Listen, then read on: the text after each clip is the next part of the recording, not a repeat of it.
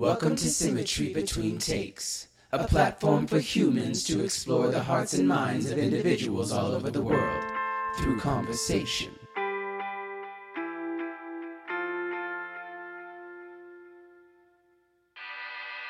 Symmetry. Symmetry is free. Symmetry is equal. Symmetry is balanced. Connection. Connection through speech. Speak to create balance. Symmetry is you and me. Yeah. Do you use these in your yoga classes? Um, no. I've thought about it. At Green Lotus, we have the big, the real deal, you know? Um. The glass singing bowls. But I've always felt kind of worried that I would be trying to create like a tranquil space and then it would end up being like a super disruptive, horrible noise. You break the bowl. Yeah. So I, if I practice, eventually maybe I'll use one. Have you ever experienced a sound bath? No. I don't think so. It's pretty cool. Um, when I lived in California, I went to this yoga studio. I can't remember what it was called, but it was a very, like, hippie, you know, singing bowl heavy yoga studio. Wait, wait, wait, wait. A hippie yoga studio? Yeah. What? Okay. Know, it's hard to I'm believe listening. That. I'm listening. Joining me for this episode is Isabel Josephine Theobald. She's a yoga instructor, an artist, and a dancer. She's also my girlfriend. Isabel and I found one another in the yoga studio about a year and a half ago, and we've pretty much been inseparable ever since. The following conversation took place about a month ago. After a beautiful walk around the lake on a Tuesday afternoon, her and I came back to the house, sat down, turned on the microphones, and started chatting. In this episode, you'll learn a little bit about her childhood, her journey in yoga, some hobbies she's picked up along the way, and some really cool volunteer work she's been involved in. Isabel is such a light to everybody in her life. Always positive, encouraging, and pretty funny. She continues to inspire me every day. So I hope you enjoy this conversation as much as I did. Was your high school big? No. No. I think the entire graduating class, well, the entire school, it got no higher than like five hundred people. Like, I think it was yeah. like four hundred seventy people, maybe. That's like how big mine. Mine was actually smaller, but it was also only juniors and seniors. Yeah, what was the deal with yours? Yours was like a dorm, like you had a dorm? Yeah, I lived in a dorm. In Just high school? Junior and senior year, yeah. What was that about? So it was an art high school. I remember being confused whether or not it was like a private school or not. And it wasn't, because it, it was funded by the state, but you had to like audition. So that's why it was kind of confusing. And it used to be a college, and then they turned it into the high school. So they had dorms. Basically, if you lived far enough away, you could live in the dorms. And where was this? Golden Valley. Golden Valley.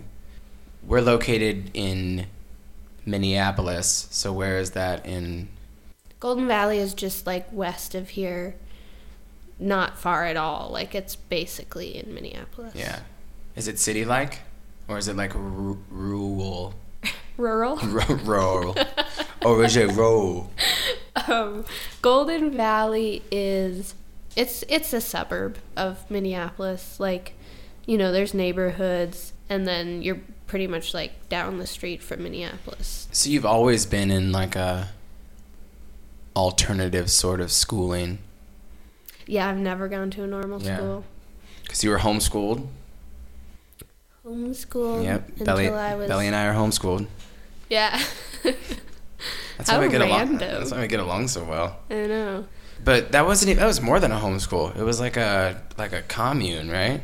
Yeah, we called it a co-op. It was very much so like a cult, I guess, but not in like a scary way. commune is better yeah. than cult. Yeah, let's stay away from cult. It, it was like just, a good cult. Yeah, it was a good cult. Are I there good cults? I don't know. This one was fine. Yeah, sounds good. Yeah. What was the name of it? Willow Pond Farm Center for the Arts and Sciences. Oh. Sounds like a cult. Yeah. Yeah. You were like saying that name and I was all... It kind of just came out because we called it Willow Pond. Like, that's what I always said. I feel like that's what I have heard I Yeah, before. I feel like I haven't said that full name in so long. I didn't even... Do you miss saying that? No, name? I remembered it. No, it just like came out of my mouth and I was like, oh yeah, that is what it was called. Yeah. So a bunch of parents in the surrounding areas would like put money into this commune cult school? Yeah. So like one family, Scotia's parents, my best friend is named Scotia, and her parents, they were both science teachers and they decided they were going to homeschool their kids. And they wanted to find, like, a community of people to do it with. So they kind of just, like, started. Uh, Jean is also a music teacher. So she was, like, teaching music. And then they decided to, like, offer a science class because that was their expertise. And it kind of just worked out. I think a lot of the right people ended up there at the right time um, in terms of, like, the parents. So they all banded together and put money into it. Everyone kind of taught what they could teach. Like my dad taught math. My mom was like the the gym teacher, essentially. Yeah. She did like, I mean, my mom did everything. She did so many things there, but she was kind of like the physical education lady. And we had a lot of really amazing art teachers. It was heavily art and science, but kind of everything. So how did you all find each other? I mean, I was such a little kid that I don't fully know, but I know that my mom started going to some, like, group, like, mom group thing. I mm. think it was for, like, nursing or babies or something. Yeah. And so she met some of the women, some of the moms that ended up joining, like, Dory, the Holties. Yep. Mom, and then a couple others, and it was just kind of like a bunch of people who kind of knew, someone knew Jean, and then it just kind of all got synced up, and everyone had a very like like-minded idea of what they wanted, how they wanted their kids to grow up. Yeah, because usually with homeschool, it's either like the hippie route or the super religious route. Yeah. What was, like, the common denominator between all you guys? Was that you just didn't like the school system out there? Or I think it was really just that all of the parents kind of had a really solid skill set to teach their kids. And it worked. And I said earlier, you and I were walking and talking earlier, and I was like, yeah, I didn't really do school. But that's kind of a lie. Like, I, I didn't do school at home, but at Willow Pond... I did, like, especially science, lots of science, which was really cool. I really liked science as a child. Are you glad that you were homeschooled, or? Yeah, I think I really wouldn't change anything about that aspect of my childhood. It was pretty awesome, like, the way that I grew up with other kids, because we were, like, there was a lot of kids. In general, we were all very, like, mixed together, and it was cool because we were all kind of, like, siblings, and the older kids very much so kind of raised the younger kids, yeah. And it was cool. I mean, I'm, I think about that sometimes, too. Like, one, what is it that a homeschool or unschool or communal cult school can provide to a kid as opposed to going to public school? Because there's there's aspects of, I guess, my personality that I attribute to the fact that I was homeschooled. I struggle to sometimes see it in other people who are homeschooled until, like, we really start talking about it. Like, it's not mm-hmm. like... I feel like there's a preconceived notion that people who are homeschooled are socially awkward, but it's almost the opposite. Like it's yeah. I've I've noticed that people, at least that I've met that have been homeschooled, end up being more socially adaptable in a way. At least like they're like bizarre in like a quirky, outgoing way. Yeah, I think yeah. a lot of it might be that some of those traits, if you had a good experience like you and I did, some of those like unique traits that people have don't get like bullied out of you. I don't know. Well, it's got to be so but. intense for like to just throw a kid, like if we're talking about public school, just to like throw a kid who is maybe naturally shy and quiet, just throw them into a building with like fifteen hundred kids. Yeah. And just leave them to their own devices and be like, you know, you're a kid, go to school. But those kids that are naturally quiet, you know, introverted, it's probably got to be crazy overstimulating for them to be around all these kids running around like crazy, being wacky and mean and yeah. I mean, I don't know. I don't want to make it sound like I think that public school is a nightmare. I could just I feel like it should be considered. Well, I think that people are fortunate to be able to consider whether or not it's a suitable environment for their children. I know some kids just have to go to school. They don't get the choice. Like I think that you and I were lucky that you know, our parents had the time to do that. It would be nice if, you know, there was different variations of public schooling. Like, I don't know. It's like, hey, this is a school that's mostly like theater kids. And like, this is a school that is catered more towards like athletes. And well, that's pretty much what my high school was. Because yes. it was a public school and it was all art people. I mean, that was the only reason you went there, you know. Okay, so there's many there's many skill sets and talents that you have. So, Aww. yeah, well, you know, what order would you put those art forms that you're most interested in? I feel like I've asked you this before, but yeah. you know, hopefully, uh, um, we're talking now, not me in high school. I guess it would change by the day. Well, let's let's start at high school. In high school, because, how did I de- identify as an artist? Well, I heard, yeah, exactly. Because yeah. I think of you in high school as an artist, as like a, as like a like a, a drawer, someone mm. who draws. yeah, I mean, I've always my entire life, well before I could read or write or anything. Also, I was dyslexic, so that came really late. But still, like as a tiny little child, I always drew and painted, and in high school. I thought of myself as a dancer, for sure. Because I went to school with a bunch of visual artists, and I didn't I didn't really show anyone that I did visual art, for the most part, mm-hmm. apart from my super close friends. Um, so is that what it's called? Visual art? Yeah. Okay. Yeah. I mean, I think it's just a easy umbrella term. Yeah, it's, super, for like, it's, it's like as umbrella as it gets. Yeah, it's a big umbrella term, but... But yeah. yeah. Visual art. So medium being like mainly drawing and painting, right? That's what you I mean, that's what I think of. But I mean, I suppose it could also be like pottery or yeah. sculpture or, you know, whatever. When did the yoga come into play? Really, I mean, my very, very first exposure to yoga, I was a little kid. Like I was probably like five or six. Um, and my mom was taking a yoga class. And so that was like the first time I was ever exposed to a yoga class.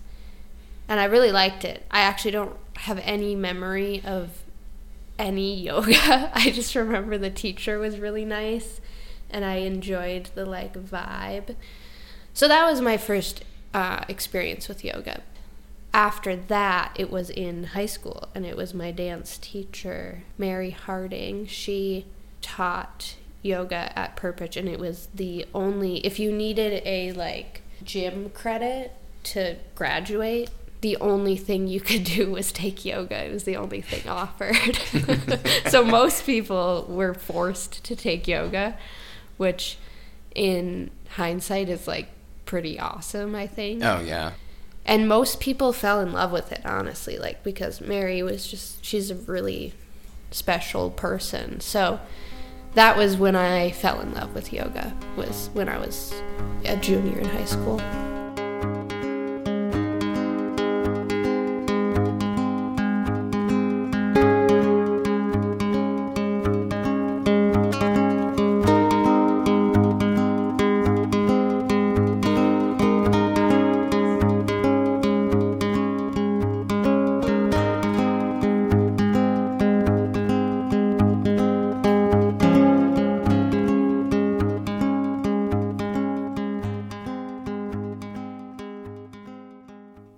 said that you had kind of just grown up doing yoga. When did it change into something that changed your life? Like, when did it well, shift into, like, it, a... I didn't grow up doing it, but I guess since I was sixteen, I did it. Yeah, I mean, you've been doing it yeah. for, you know, almost half your life, right? Well, I mean, almost ten years. Oh, yeah. Yeah. My math is horrible. Yeah, really way off. You're thirty-five, right?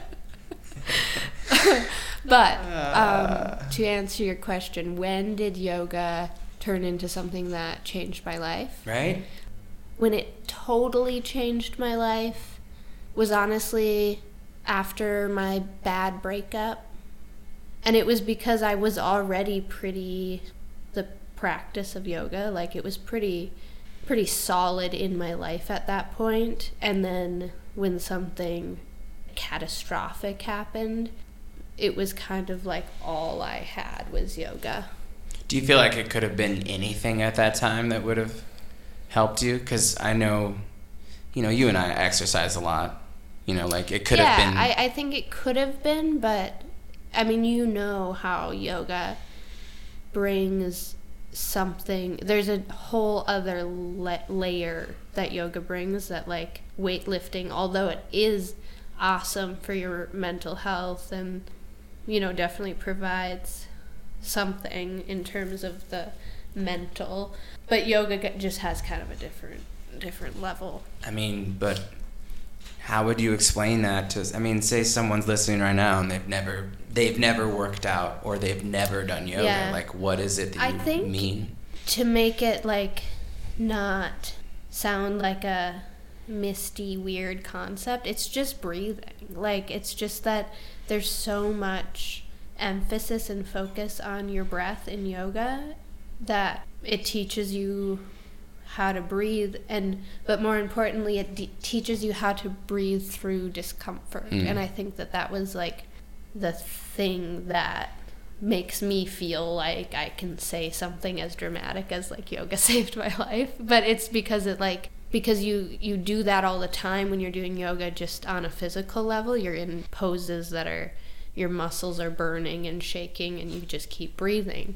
So then when emotionally you're in pain that you've never felt before, and then you have something that helps you breathe through it. And it's not, like, that simple, and it's not that, like, it's not just like, oh, you just breathe through it. But but it is real. Like, it you it does provide that. It's a rewiring. Yeah. Because it's counterintuitive to when you feel discomfort to, like, want to shy away from it. Mm-hmm. But I think that what I've learned through yoga, it's like you lean into the fact that it's really hard to remain calm in this very tense, painful situation. And I think that those are lessons that I was learning before I even realized it. Honestly, I think I had a similar situation to you. I was going through a breakup, and I kind of just got obsessed with yoga, but I didn't know why. I was yeah. like, I think I was just obsessed with staying busy. I think that's, mm-hmm. and I was working out too and running, and I was like, yoga kind of just fit into that. And I think there was some smart, small part of me that wanted to take on a new identity. Like, I kind of wanted mm-hmm. to reinvent myself. Mm-hmm. But also, it wasn't a drastic change to maybe what I viewed myself as. I always viewed myself as someone who was athletic or spiritual or whatever you want to call it, you know, having dreadlocks or whatever I think that I, whatever I gravitate towards naturally, I guess a more earthy lifestyle. I felt like it fit my narrative, but at the same time, it was something I was fully willing to just, like, embrace and go for. Mm-hmm. Other activities didn't really offer that to me at the time, so I didn't really know how it was going to benefit me as much as I knew that I would benefit from devoting my time to something that was good yeah. for me. So then when I would do it all the time, I became really comfortable with discomfort. It all started to make sense yeah. as, like, a philosophy of life, I guess you could say. I had a super similar experience. Like, it, I wasn't super conscious of what I was learning from it until I started to gain an awareness of what I was really doing, you know. It really was just like learning how to experience pain. I think that's pretty much what it is. Do you feel like you're sharing that with people when you guide them through sequences, put all the cues and poses and stuff aside? Like, do you feel as though you're offering them that that sanctuary to where you obviously got your benefits from yoga and you want to like share that with other people? Do you feel as though that's like translating in the room? I think if I'm lucky, yeah. I can't say that every single time I teach a class I feel sure that it has translated, but I know that it does sometimes. I think a lot a lot of it has to do with where the people in the room are at, because it's kind of one of those things where like it's something that you can only really experience if you're like willing and ready, kind of. And a lot of times I think when people have, are like going through a hard time, or like they're, you know, at a personal like rock bottom place, which sounds really dramatic, but it's true, that's usually where you're open enough to really go for it, you know? And I think that for me, the more profound experiences in yoga I wouldn't have experienced without going to a really physically extreme place. And a lot of people aren't willing to do that. Yeah. And that's not to say that you can't experience benefits from yoga without going to a physically extreme place, but I think for me, that's where like I've really felt like my soul has like cracked open, mm. you know? How can you tell that people in your class are transcending or having a breakthrough? The way they move. I think mostly just when people really uh, start to engage their body like fully and like use, you can see them feeling energy in their body instead of, it's usually, it's really like in their extremities, like their hands. Like shaking? Not necessarily, I mean, yeah, maybe, but more like, I mean, you know when somebody has like a limp little hand, or like, you know, they're in Warrior Two and they're just kind of like hanging out. Yeah. Opposed to like feeling what they're feeling. Sure. And actually like, that's why I always use cues like send energy out your fingertips. Yeah. Which like is so weird and funny to say, but that's what I want people to f- feel, you know?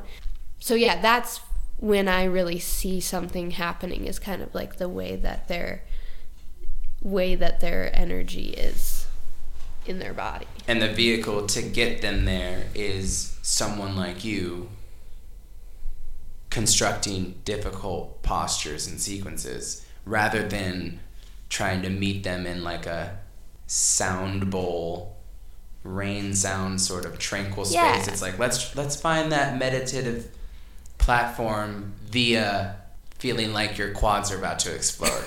Let's get there. Yeah, I mean, it is, it's different for everybody. Not every person who's going to be impacted by yoga is going to connect with me. Mm. But some are, yeah. You know, and some people I'm going to be the exact teacher they need to help them make a breakthrough. And some people are going to totally not resonate with yeah. my vibe at all, and yeah, that's just the way it is, you know. It's yeah, fine. It's interesting because on some ways you gotta like read the room, mm-hmm. but at the same time you're not gonna compromise what it is that you have to bring to this to the table in this particular situation, something that you have to offer. Like for me, I would classify you as someone who, I've been practicing with you a lot, and I know that you and I gravitate towards the sort of teachers that really push us physically to the mm-hmm. point where we almost fear their classes. Yeah. You know?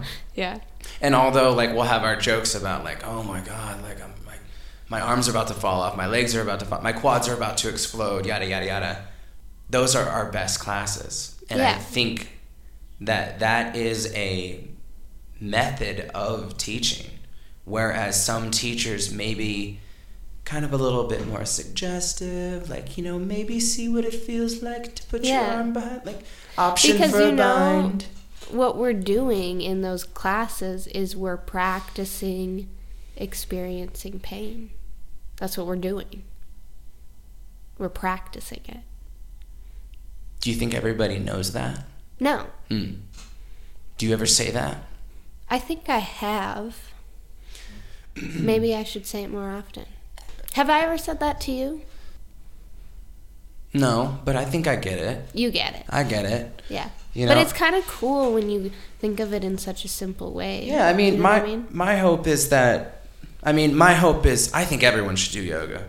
Anybody who comes to me with any sort of anything that doesn't seem to be feeling right, or they're not thinking clearly, or they're... their finances are going down the drain or something like that. My solution is always yoga, but not necessarily yoga, but just kind of, I don't know, finding that thing in your life, that consistency where you kind of show up every single day to challenge your mind.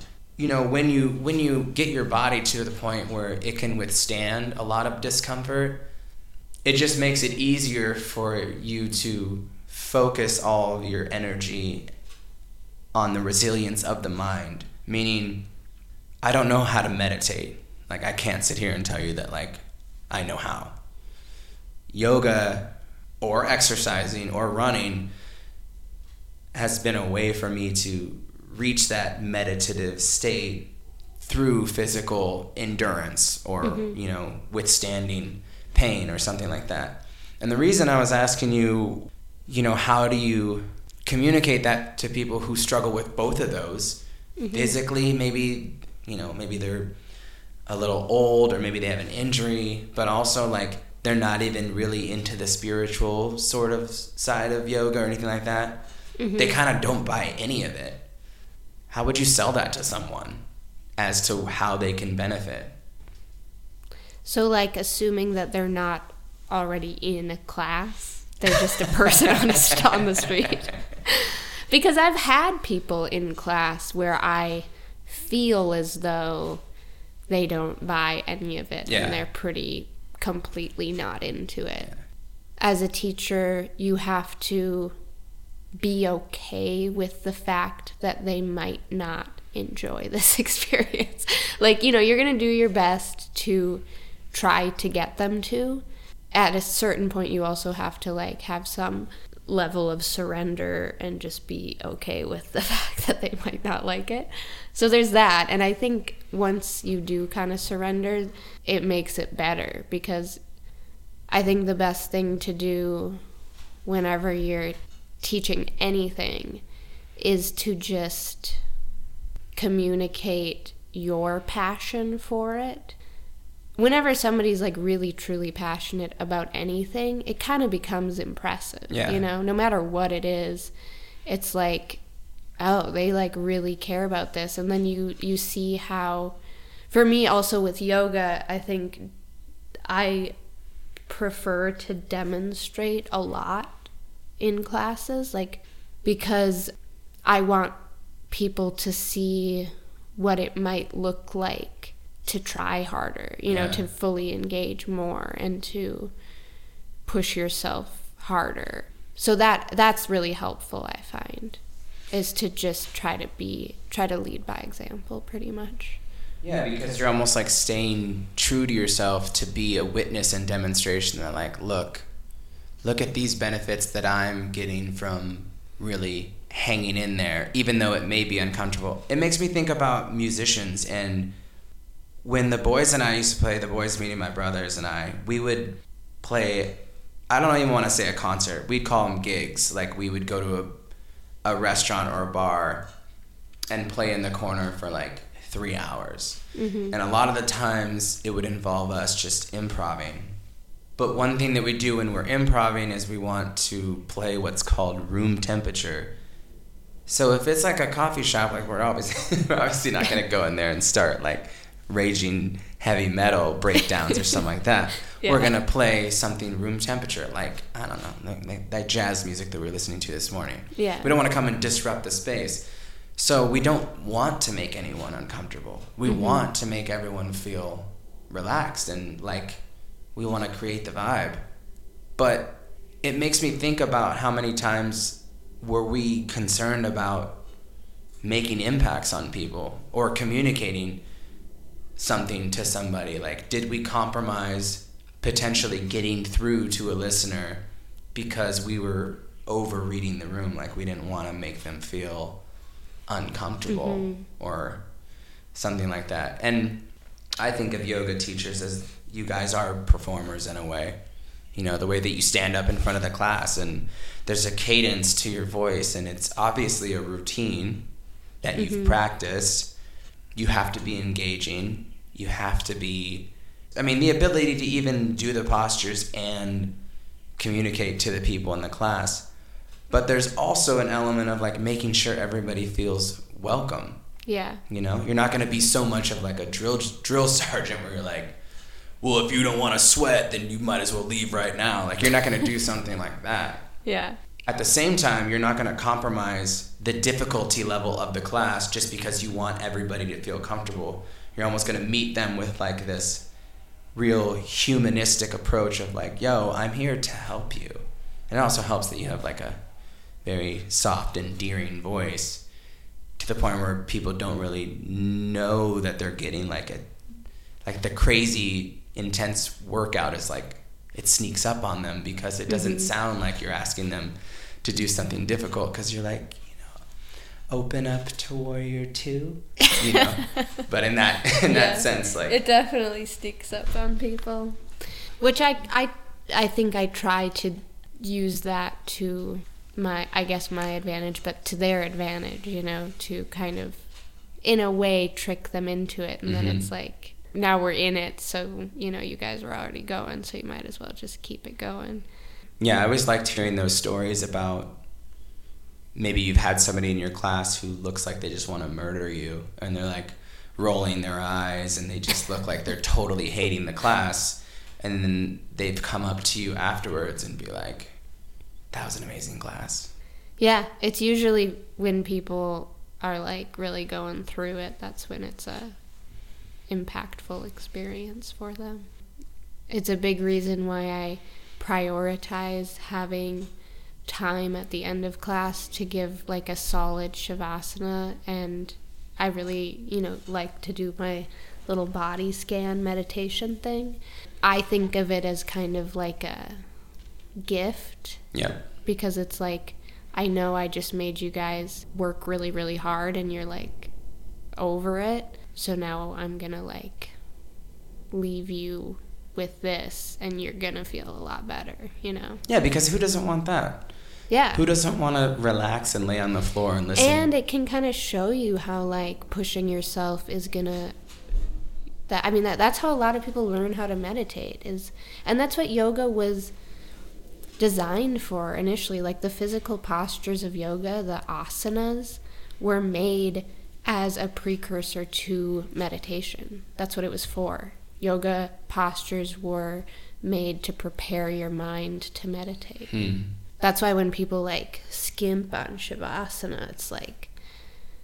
Yeah, this is like the whole reason we're here. Yeah, I mean, it's tough in, I mean, it's tough in the hot classes because it'd be hot in there. I know, dude, you lose it. Dude, I am so dramatic in hot yoga classes. Yeah, he's a lot.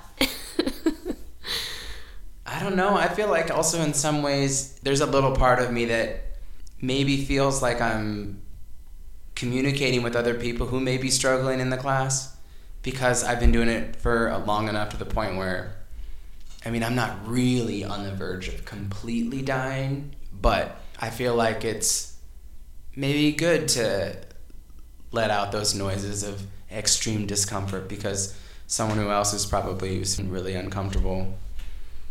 Be like, oh, it's not just me who feels like they're about to die. Yeah. Yeah. I'm just helping the group.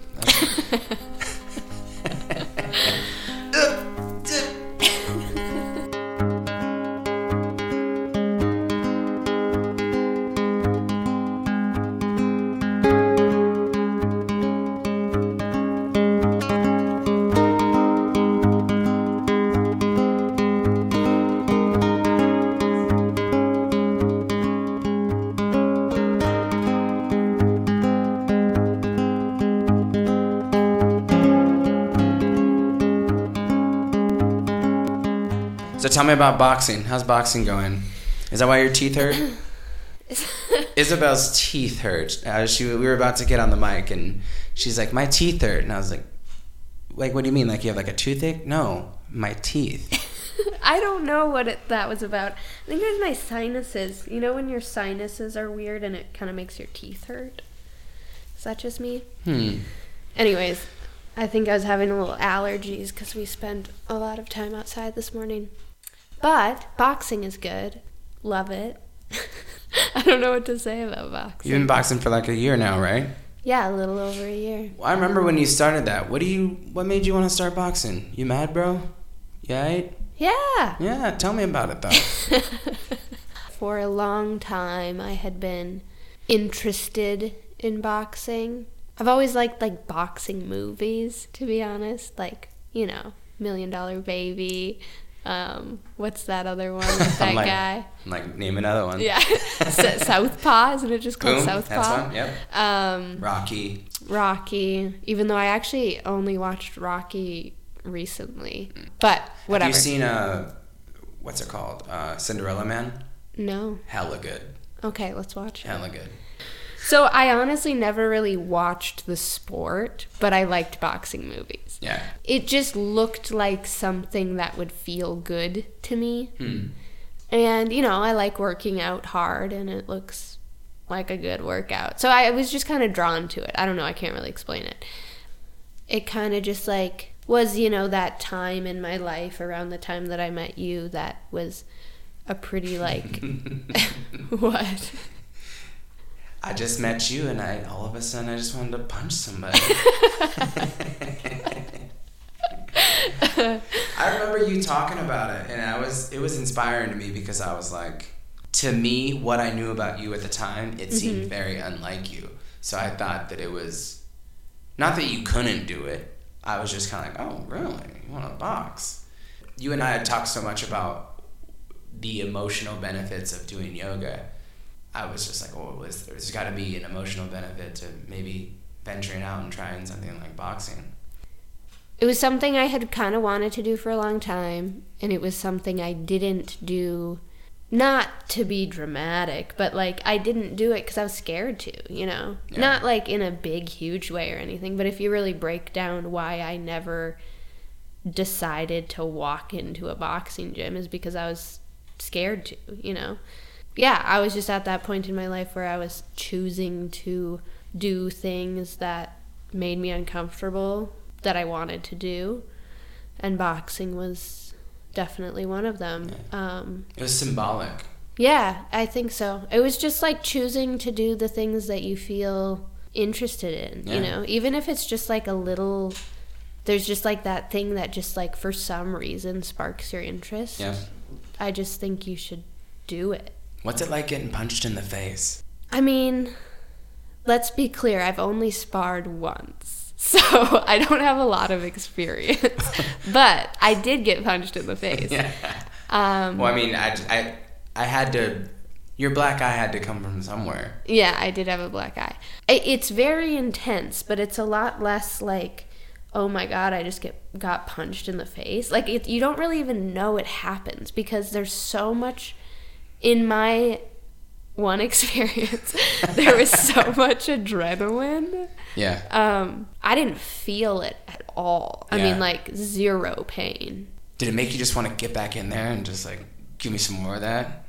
Yeah, well, when I really did get punched in the face, I was super gassed out. Like, I was fucking winded. Yeah. I could not breathe because I I had been in for like two rounds or whatever. So then this girl who was, like, actually a boxer, first of all, like, has actually really fought and stuff. She comes, like, jumping in the ring, and she was just so energetic, and I I just had nothing left. Like, I was so yeah. exhausted. I, I mean, I was really, like, my body was fine, but I just couldn't breathe. So I was just trying to block her so I could, like, catch my breath, and then she punched me in the face a couple times. Yeah. Um, it's kind of like, I imagine once you get punched in the face and then you're fine, mm-hmm. you're probably like, well, what else do I have to be afraid of? Because so much yeah. of our life is like trying to not get punched. Yeah. Like I mean, there's it's... I feel like if punching wasn't a thing, I would say so much more and do so much more. Not that I want to like hurt anyone, but punching. I'm kind of glad punching is a thing just to keep you in check. I just kind of feel like punching, that element of the punch, it's good to know that you could get punched, right? Otherwise, yeah, otherwise I people mean, would just be... Yeah, I mean, that was, like, definitely, you know, again, my one tiny little experience, but that that round when that girl really, like, was kind of beating me up, yeah. It was good because previous to that, you know, we were all kind of like, no one was, like, heavily dominating the other person, yeah. um, and it was much more of a good-natured sparring session. Yeah. Not that she was, like... way out of line or anything, but you know she was able to land every punch because I because I was not doing well. Just completely defenseless. Pretty much. So um, get in there, Theobald. Get off was, the ropes. I was like, I can't breathe. Dude, I can't wait for your first match. Really? Oh yeah. I mean, I'm terrified, but I just can't wait to just. I don't know. Just hold the spit, hold the spit bucket, and just throw the, throw the towel in the ring. Give me a silk robe. Have you ever seen Scary Movie? Have you ever seen Scary Movie four? No. Oh man, like uh, they make fun of Million Dollar Baby. Oh. she's she's she's getting beat up by someone who it's Mike Tyson pretty much. Yeah. But it's supposed to be this like female boxer, but you know it's it's Mike Tyson, and she's just getting. Like, you know those speed bags? Yeah. It's like, doop, doop, doop, doop, like that's how that's how quickly he's hitting her head. And her stupid boyfriend is like, supposed to be her like ring support or whatever. He tries to throw in the towel to, to surrender, but he throws it over his head, over her head. So she just gets punched even more. Uh, but yeah. Do you think you're ready for your first fight? Hell no! I've I mean, only sparred once. Well, I mean, not. I mean, do you think that you're ready to start thinking like a boxer now? Because before. Oh yeah. yeah, I mean, I think even from just sparring one time, when when I've just you know trained, it definitely changes the way that you approach things. Because prior, like I don't know, a a bag was just kind of like a bag, but then like when you learn. You know, start to learn how. Did you say you said like like a bag? Like a bag. Like a like a punching bag. Yeah. Okay. Sorry. Yeah. Like a you know you're hitting the heavy bag. It's just like a bag. Yeah. Yeah. Yeah. But when you said, "What are you making that face for?" That's just funny because you said bag. Oh, shut when up! You're, when you're hitting a bag. Yeah, I know. I apparently say bag. Yeah. But um. What I'm trying to say is when you start to think of the movement of a bag as the potential movement of an opponent, it changes the way you approach punching it. Punching a bag. Yeah. Right? You're not just punching a bag. It's not punching, just a bag. Yeah. It's like, because like the, the fact that it swings back and forth mm. and it moves, that there's a reason for that, and it's to mimic the movement of a human. Mm. I guess that makes sense because I've seen people yeah. move around the bag, mm-hmm. around it, but I just feel like it takes a certain amount of power to even get that thing swinging. Well, yeah, and you don't want it swinging. Like, it's not supposed to be, like, oh, sw- swinging back and forth, but the fact that there's movement, you know, it's if it was supposed to not move, they'd put it on, like, a steel rod or something, you know, and have it attached to the floor. Mm. But, yeah, learning how to, like, base your movement off of the other person's movement. That's why, like, honestly, dance has been more applicable to boxing than anything else. Oh, sure, yeah. Because you're kind of, people can't see what I'm doing, but you're kind of, like, moving along with, it's kind of weird because you're, like, coordinate your movements along with your opponent. Yeah.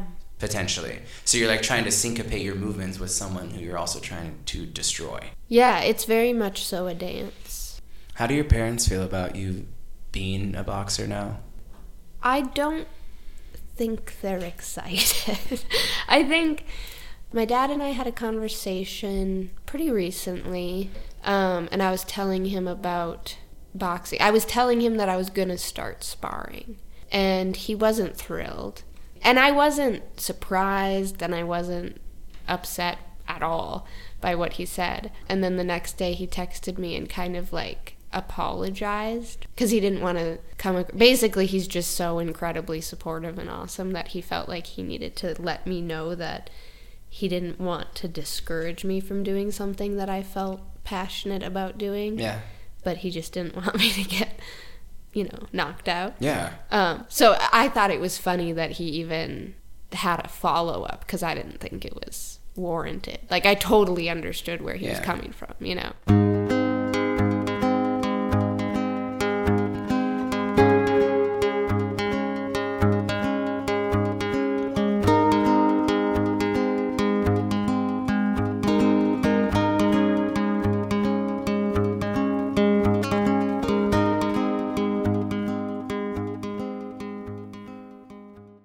You know, you said that when you met me and you, I told you that I wanted to start boxing or whatever, you were, like, surprised because it didn't really fit the script of everything else that I do mm. and am, which is true, you know, because I'm a yoga teacher and I'm a relatively soft-spoken person and I'm whatever, you know, I'm not, like, super aggressive or anything. But also in my younger years, and especially in my childhood, I did struggle with anger, although I've totally learned how to like deal with that. Like, boxing is for sure an outlet for that. Yeah. Yeah. Because, like, really nothing feels like punching something as hard Dude, as you I can. can imagine, yeah. And then once you really learn how to like really punch, it just is even more satisfying, you know? I mean, I used to have anger issues too. I don't know exactly where I harnessed them, but when I was younger, probably about twelve or thirteen, I had anger issues. Mm-hmm. And it's weird to to say that. And I don't even know if they were anger issues. I think that I just expressed my anger in very loud, obnoxious, aggressive aggressive ways. Like, I never hurt anyone. Yeah, same. You know, it's just that, like, I would be overcome with anger and I'd, like, I don't know, cry or scream. Yeah. I don't know when that stopped. Well, I think a lot of it probably for both of us was a hormonal thing, you know, mm-hmm. when you're a teenager, but definitely something that I struggled with. What would you, if you had a kid and they had anger issues, what would you do? Would you have them join something like boxing, or would you have them do yoga or meditate? Both. At the same time? Yeah. Get on your mat and punch and put this those pillow. gloves on. Um, I think I would try to figure out what the kid was more interested in actually doing yeah. and let them do that. But yeah, I would definitely encourage. I think, like, if I could have been in, like, boxing as a kid, that would have been amazing for me. Yeah, because I feel like you shouldn't just tell kids to not be angry. No, that doesn't work. Like, what justifies a child's anger?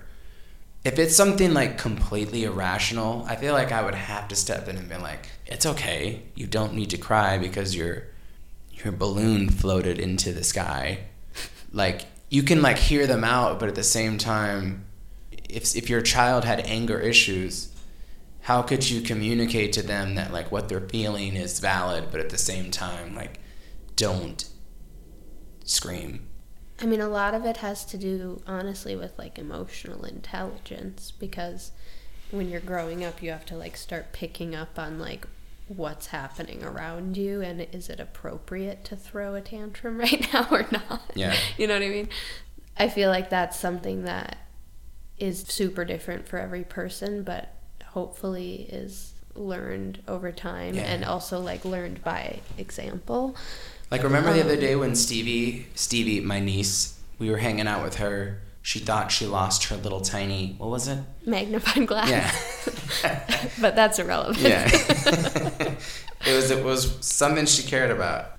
Yeah. And we asked her where it was, and she immediately started not freaking out. But she was panicking like yeah. a tiny bit. Yeah. She was kind of like, we were on a walk and she had this little toy and she she set it down to fix her shoe or something, and then we walked away and forgot it there. And when she realized she didn't have it, she started to spiral a little bit. And we just... Uh, it broke my heart. I know, same, yeah. Because I knew exactly how she felt. Like, but I was very impressed by her, to be honest. Yeah. Because she started to freak out, and we did, like, comfort her, but we didn't really have to do that much. Yeah. And she kind of pulled it together. Well, we told her it was okay. We're just like, it's okay, it's okay. But I didn't know it was. Yeah, luckily I did, because yeah, okay. I remembered her setting it down. So I was just like, I think it's back there, you know, and then we went and found it. But um, it's interesting to watch a child, like, regulate their emotions. Yeah. She's pretty good at it, but Stevie's kind of like a little genius. I feel like she's a little bit more emotionally intelligent than most kids yes, her age. Yes, yeah. Little kids are just small people. Yeah. You know, or yeah. adults are just gigantic kids.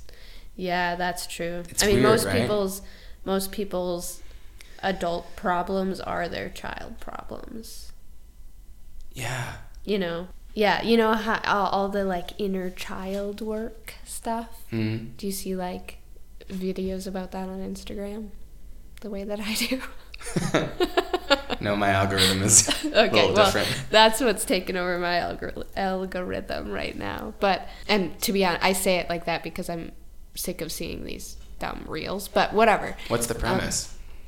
Um, like healing your inner child problems, wounds, traumas, whatever, to help you become a better person. Hmm. It's a big thing in like therapy, I think.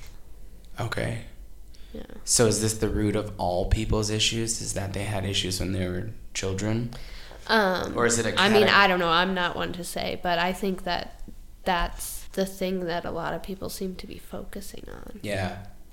I think for the most part could be beneficial, but I think maybe you can't focus on it too much. I don't know. Yeah. I'm not sure. This is fully not. Yeah, like area. Are all personality flaws just... your inability to address issues that you had as a child, or yeah. can you end up having new flaws? Yeah, I think you can definitely have new flaws. Yeah. Pretty sure.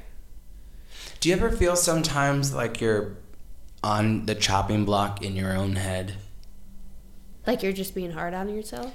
That, like but it goes deeper. Like, do you ever feel like throughout the day there's something inside of your brain that's like telling you that you're like coming up short on something? Occasionally. Hmm. Not often. Can you be more specific? Well, I, I mainly think about it on my days off because we work a lot and we have days off. And having days off, you want to do nothing, but you also want to take full advantage of the fact that you have the day off.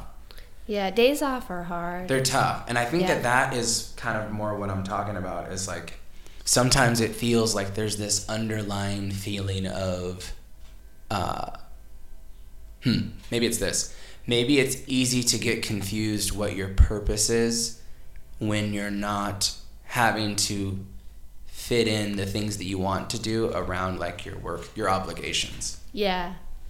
I feel more positive about my outlook on the things that I want to do if I have to work it into a very structured time frame. Mm-hmm. So like when we were talking about like, you know, I like to be on time. One of the reasons I like to be on time is because I've like learned to be on time and work within my little pockets of time to do the things I want to do. Because you and I were, were talking the other day when we were like, what is your biggest priority in life right now? Mm-hmm. Like I had been thinking about that ever since. And then today, when we were walking around the lake, it was great. It was awesome. And I was like, I feel like I should be, like, doing something. But I had already, like, finished all the things that I needed to do. I needed to record that podcast. Mm-hmm. It was, like, this looming feeling of, like, I should be doing something. Do you ever feel like that or no? Yeah, big time. I think I quite recently am starting to overcome it a little bit. But, yeah. Hugely, I feel like that. You, and it is usually on days off because when you're working, it's like, well, you know, there's all this stuff I want to be doing, but I can't because I'm yeah, working. I'm so it's like hook. I have a fully reliable excuse yeah. to not conquer my dreams. Yeah. But when you have a day off, you don't have that to fall back and feeling guilty if you rest. And so, yeah, no, I totally get it.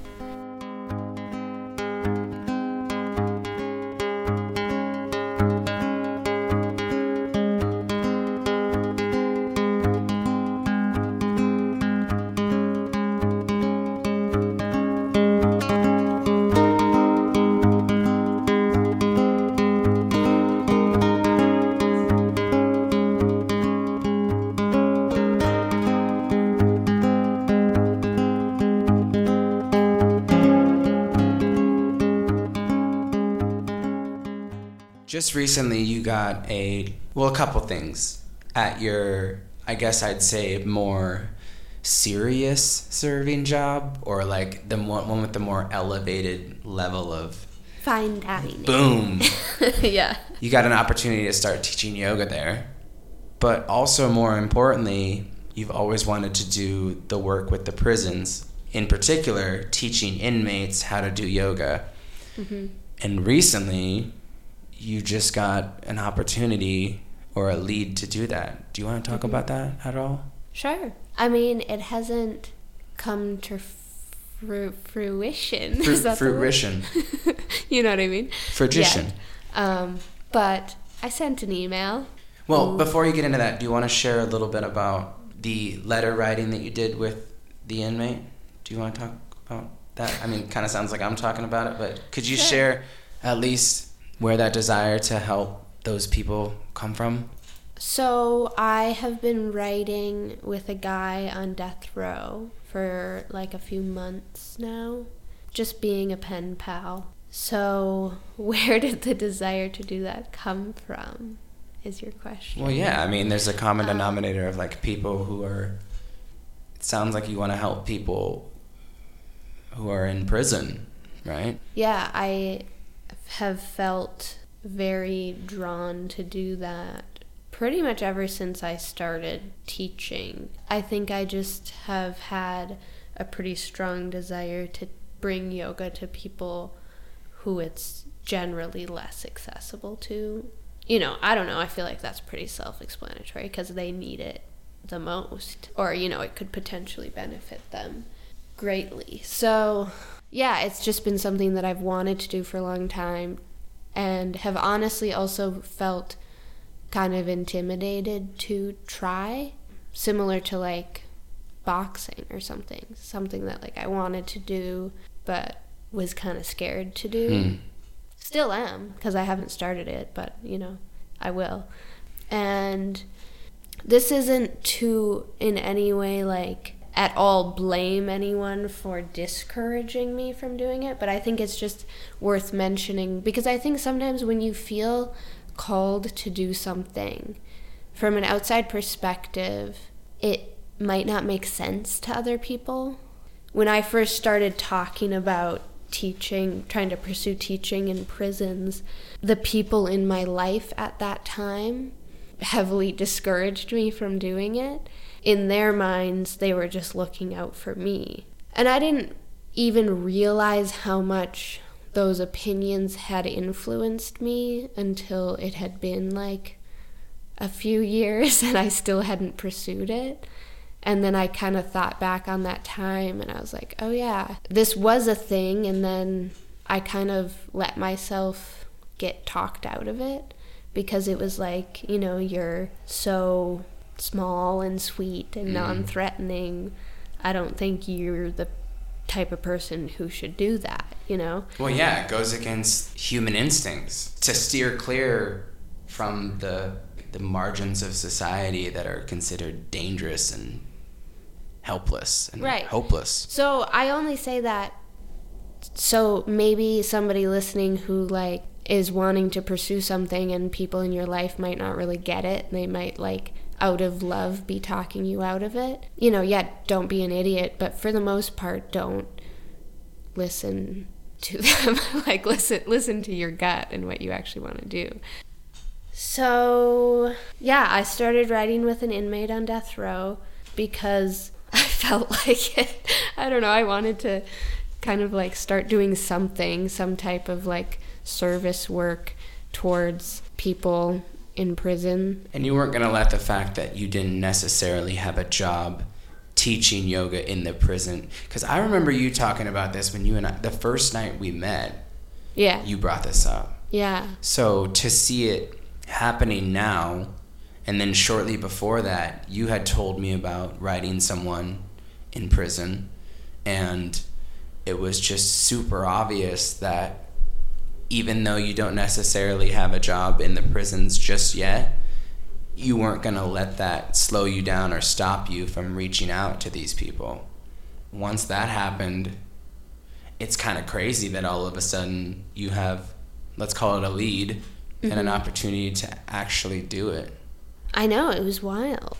It was kind of like the most, in my mind, the the most clearly I've ever experienced, like, manifesting something to come into your life.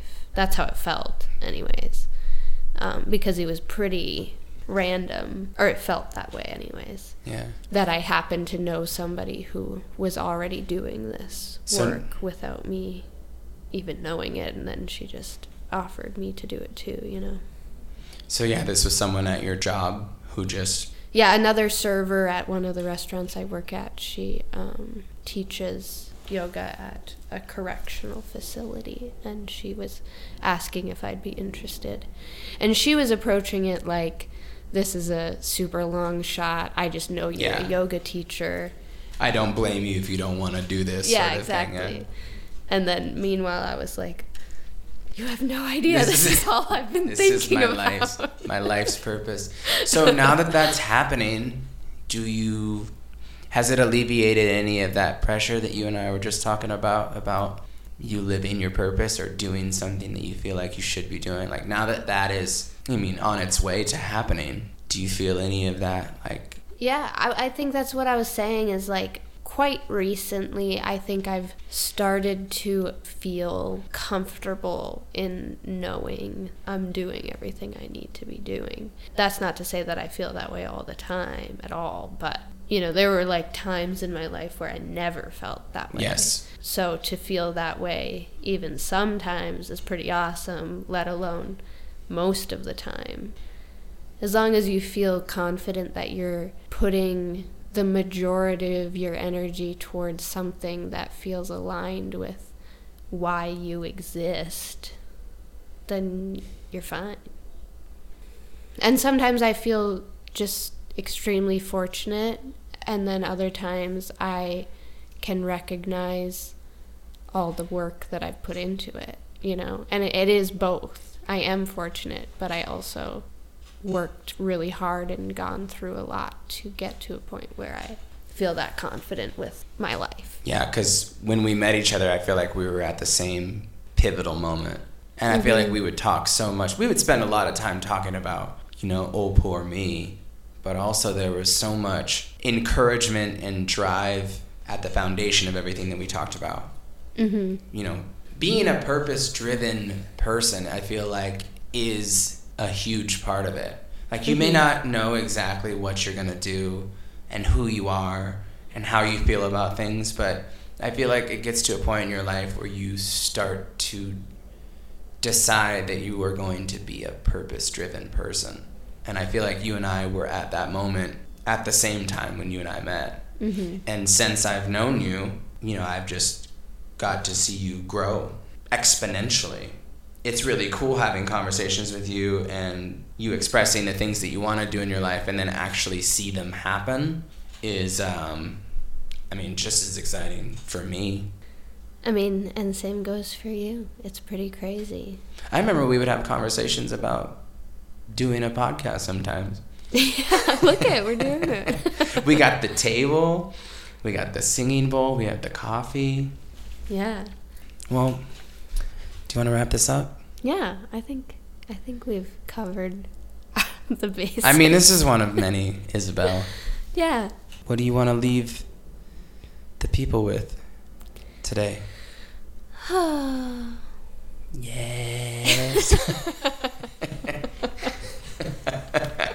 I really just think do more of what makes you happy. Or not even what makes you happy, but what excites you, mm. whatever interests you, what makes you feel called to learn more or do more in that area, you know, whether it's a hobby or it's your career or spending time with your family. Or I think that the whole world becomes better every time we put our energy towards things that make us light up, makes us better people. This is Symmetry Between Takes. Thank you for joining us. My name is Elijah, and this is Isabel, A K A Belly. Have a great day. Bye, guys. Bye.